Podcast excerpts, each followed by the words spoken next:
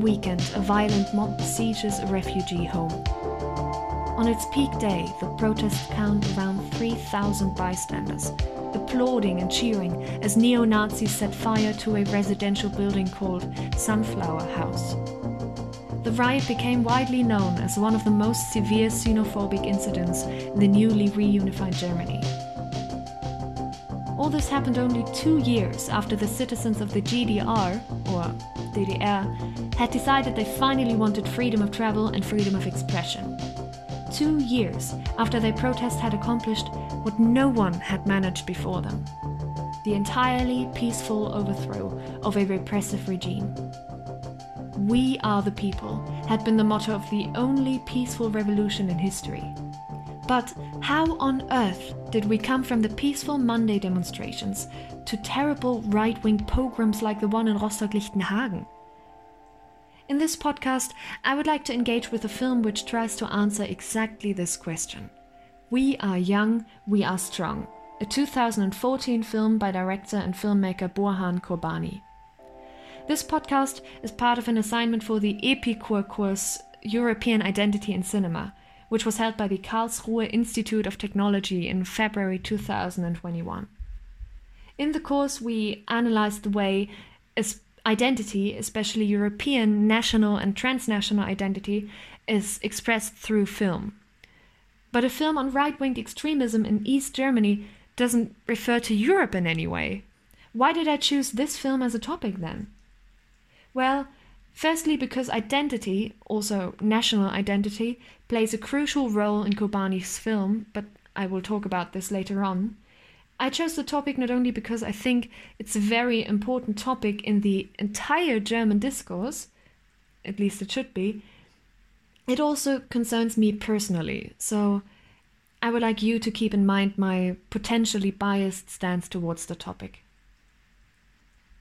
In the last two years, we have celebrated the 30th anniversary of the fall of the Berlin Wall in 1989 and the reunification of Germany in 1990.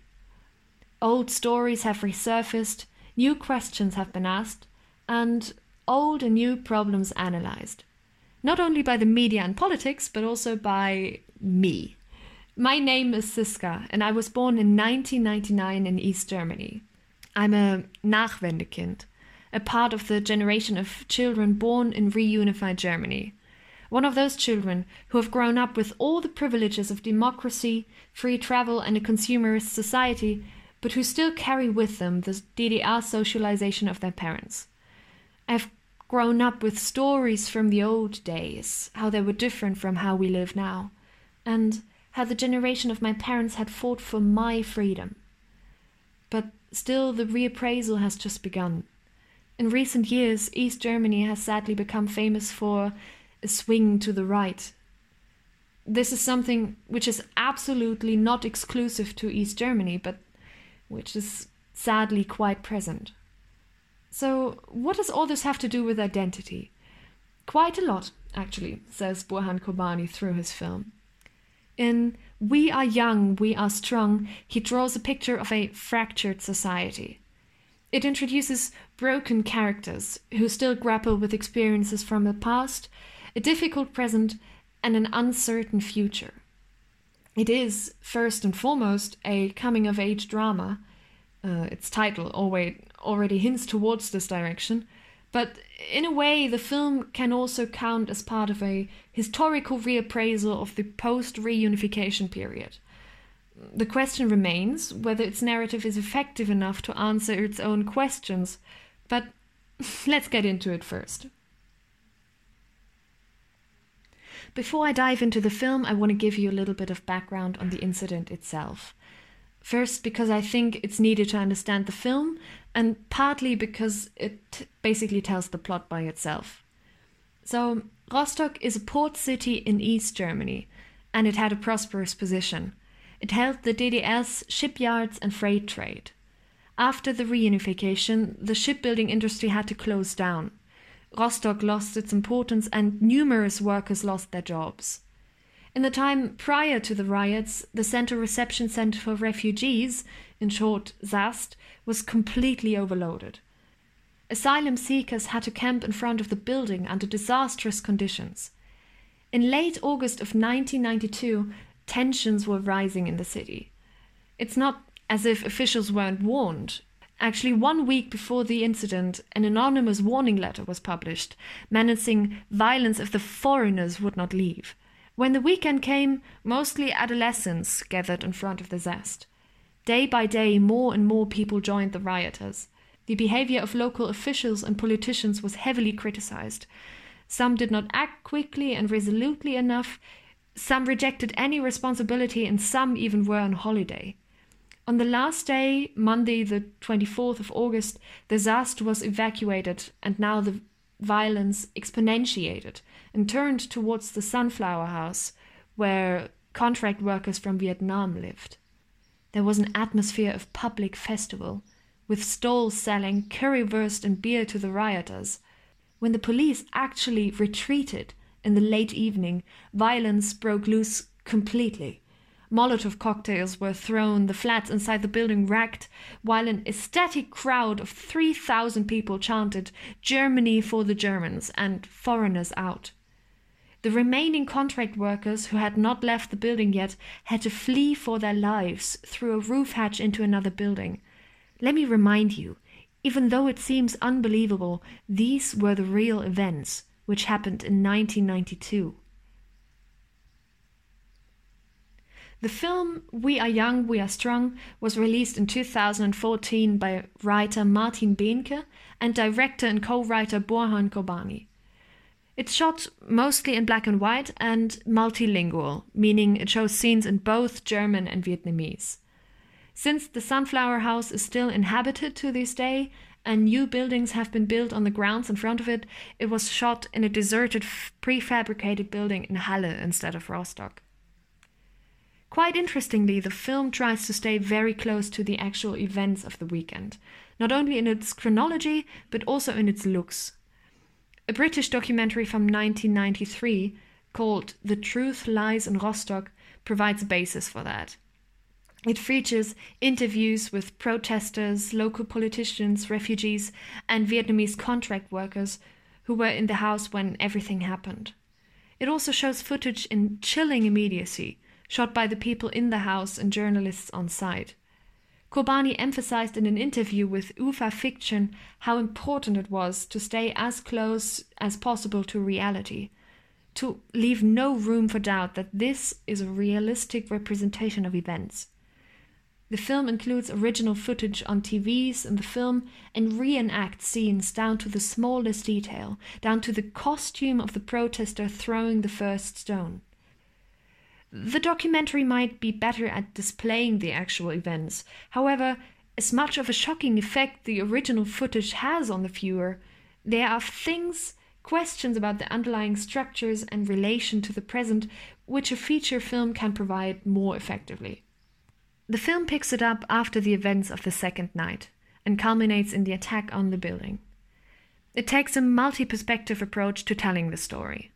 It follows different parties through the events of the day. For example, there's Lien, who represents the perspective of the Vietnamese contract workers.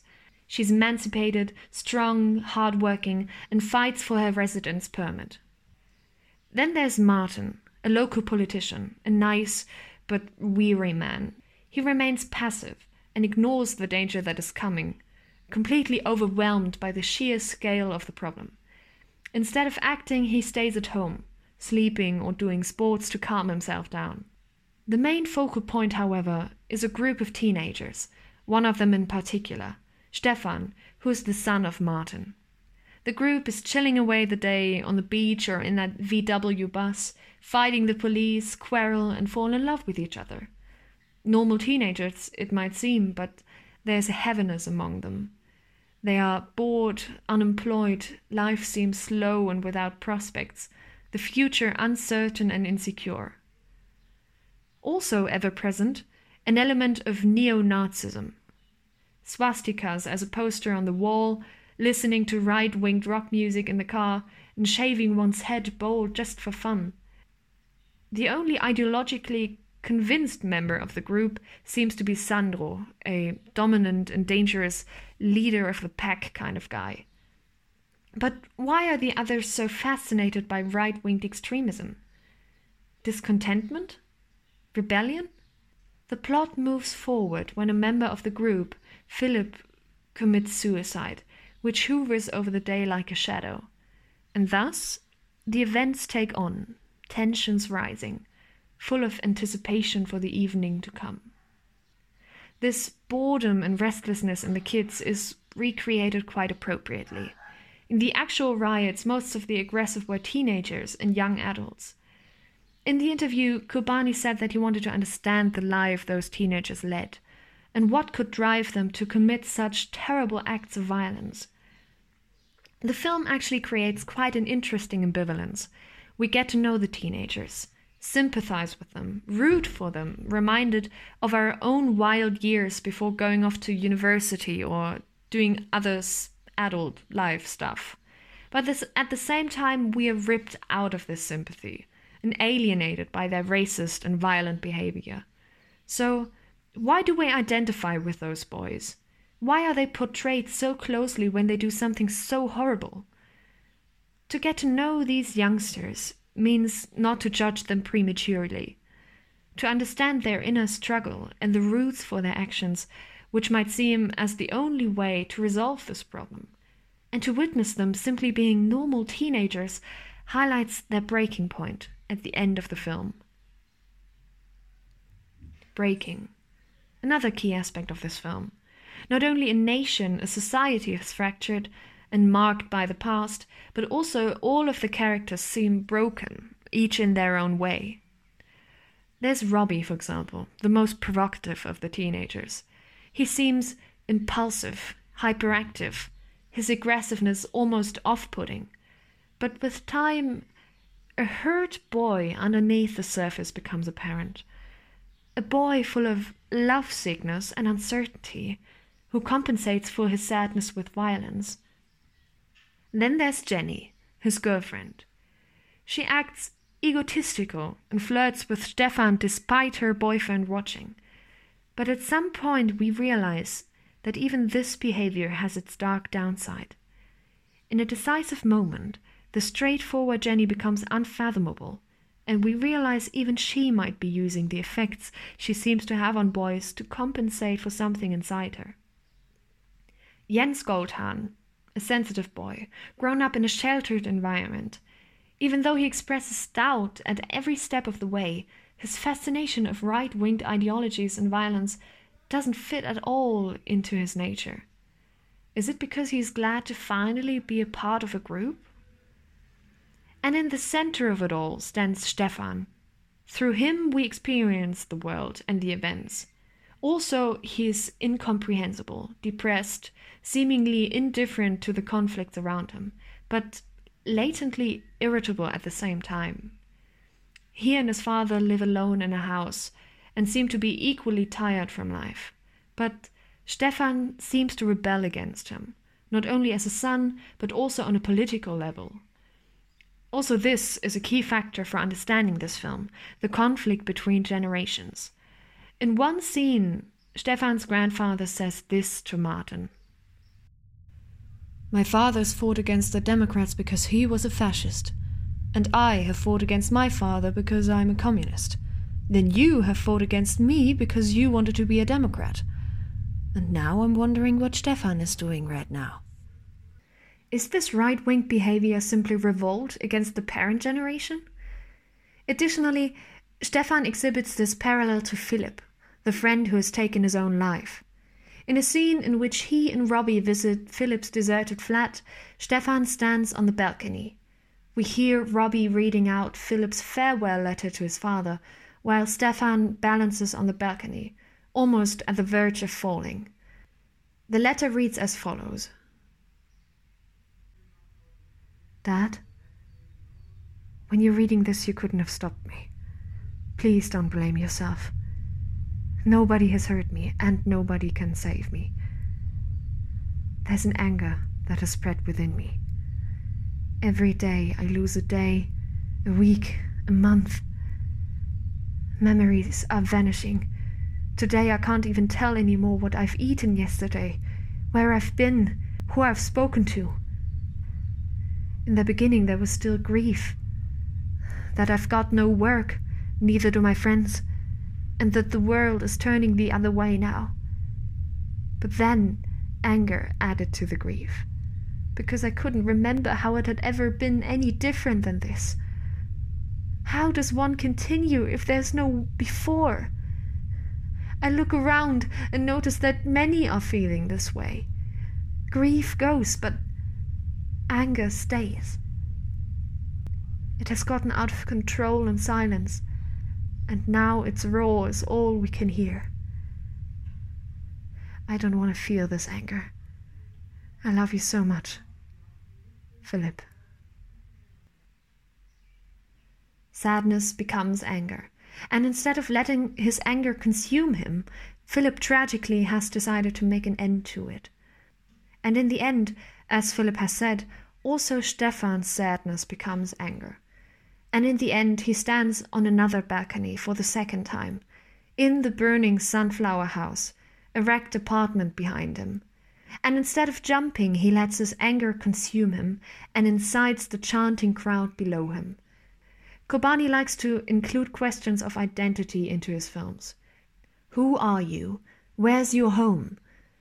But what's your answer when the nation and the society you've called home for all your life doesn't exist anymore? Qurbani calls it birds without legs. The teens do have freedom, which their parents have fought for, but no ground from which to take off from. So, what does this film have to tell us about national identity and the search for home? One of the most important aspects of this film is the past, which hovers above all the characters. The past of the DDR, a nation that had been their point of reference, their point of identification for all their young lives. The reunification process had left traces in everyone. It's hardly expressed directly, but always expressed in metaphors and transcription. Willst du bis in den Westen schwimmen? Do you want to swim to West Germany? Or side notes on the Stasi, stories from the past like the one from Ramona. I don't need a dream, I want security. Back in the days, we didn't have much, but at least we were safe. When you had to queue in line for an hour to get strawberries, you got used to it eventually, and when there weren't any left in the end, well, it didn't matter anyway, but now we have strawberries and we're all so free. Being free in the end only means being alone. Früher. That's a past that has disappeared. In my opinion, this is a weak point of the film. Instead of becoming explicit about the reunification, the film remains in vague illusions. The film tells us nothing about the reality of life in the DDR. What exactly has changed, except there is more exotic fruit to be had? This is certainly artistic freedom, but it leaves the question open what exactly the struggle is about that the teenagers are going through. One has to listen very carefully from the beginning to catch the crucial information that Philip had lost a job at the shipyard and is unable to find new work. This is something that millions of people from the former DDR experienced during that time. Maybe you have or haven't heard of the Treuhandanstalt. It was an institution which attempted to integrate the state owned DDR industry into the capitalist system as quickly as possible. Thousands of businesses were closed, millions of people lost their jobs. Yet this background information was left in vague, even though it's crucial for understanding the characters. Something that's also striking about this film is its artistry in aesthetics. The sound design contributes very nicely to a build-up of tension. It's minimalistic, like a dull humming accompanied by the knocking of sticks and clapping of hands. I suppose the sound might represent the applause and violence of the rioters. And the moment the boy stands in front of the wrecked furniture, completely aesthetic, the entire sound vanishes and the tragedy becomes even heavier. One of the most crucial points, however, and that's important for the story, is the stunning cinematography and color design. Um, the film is kept in black and white for pretty much three quarters of the film, up until the point the group gives an interview to a reporter. The interview itself seems like a real typical interview from the 90s, in color and grainy from the bad resolution. But after the interview, the image jumps to full coloration. The interview doesn't only represent the stylistic cut, but also the acceleration of the plot. After that, the tone of the entire film changes drastically from artistic, slow, and contemplative to dark and suspenseful, action packed and shocking. The real stuff is only just beginning. And talking about realness, the black and white color keeps the viewer at the safe distance from the plot, either by artistic contemplation, mesmerized by the beauty of the images and the slow pace, but maybe also by the fact that visual representations of the past are often only available as black and white footage. When the color kicks in, the viewer is thrown into the story and experiences it in full frightening immediacy. It basically screams to you this is not the past, this is today. The riots of Rostock Lichtenhagen have become less and less known, especially in younger generations such as mine. Before watching the film, I had never heard of this incident, and especially with rising tensions in the world and a growing right wing populism, it's so important that this remains in the public eye, that this remains as part of the remembrance culture. Right wing extremism is a real threat, which doesn't remain in the past but concerns us in the present. And this is a point which the film manages to make very impressively. Actually, it was shortlisted for the submissions for the 88th Academy Awards for the award for Best Foreign Language Film, so it must have done something right. And also, the sentiments of a post reunification period come across quite well. Concerning the historical reappraisal of the reunification, the film makes a step into the right direction. However, historical reappraisal of stories which haven't been told so often need more concrete background information in order to be effective. So, I hope it became clear why I think this film was fitting in the context of European identity. If not, let me sum it up. European identity is partly a matter of national identity. When the Iron Curtain, the Berlin Wall, fell and was overcome by the citizens, new people with their collective experiences entered the picture of Europe. For 40 years, they had lived in a repressive regime, unable to travel and speak their mind freely. However, it had been a part of their youth and their everyday reality of life, so naturally they would be asking the question which value do my experiences have? Where do I fit in? Which country and which society do I belong to now that everything I've known is gone? Well, sometimes I personally ask myself a similar-ish question. I've been born in a reunified Germany, and I identify as all German. I enjoy the privileges of traveling the world and of buying bananas whenever I want to. But I've grown up in an area where the traces of this odd country are still present at every corner. And I ask myself, do I not sometimes feel like the child of immigrants whose country simply doesn't exist anymore?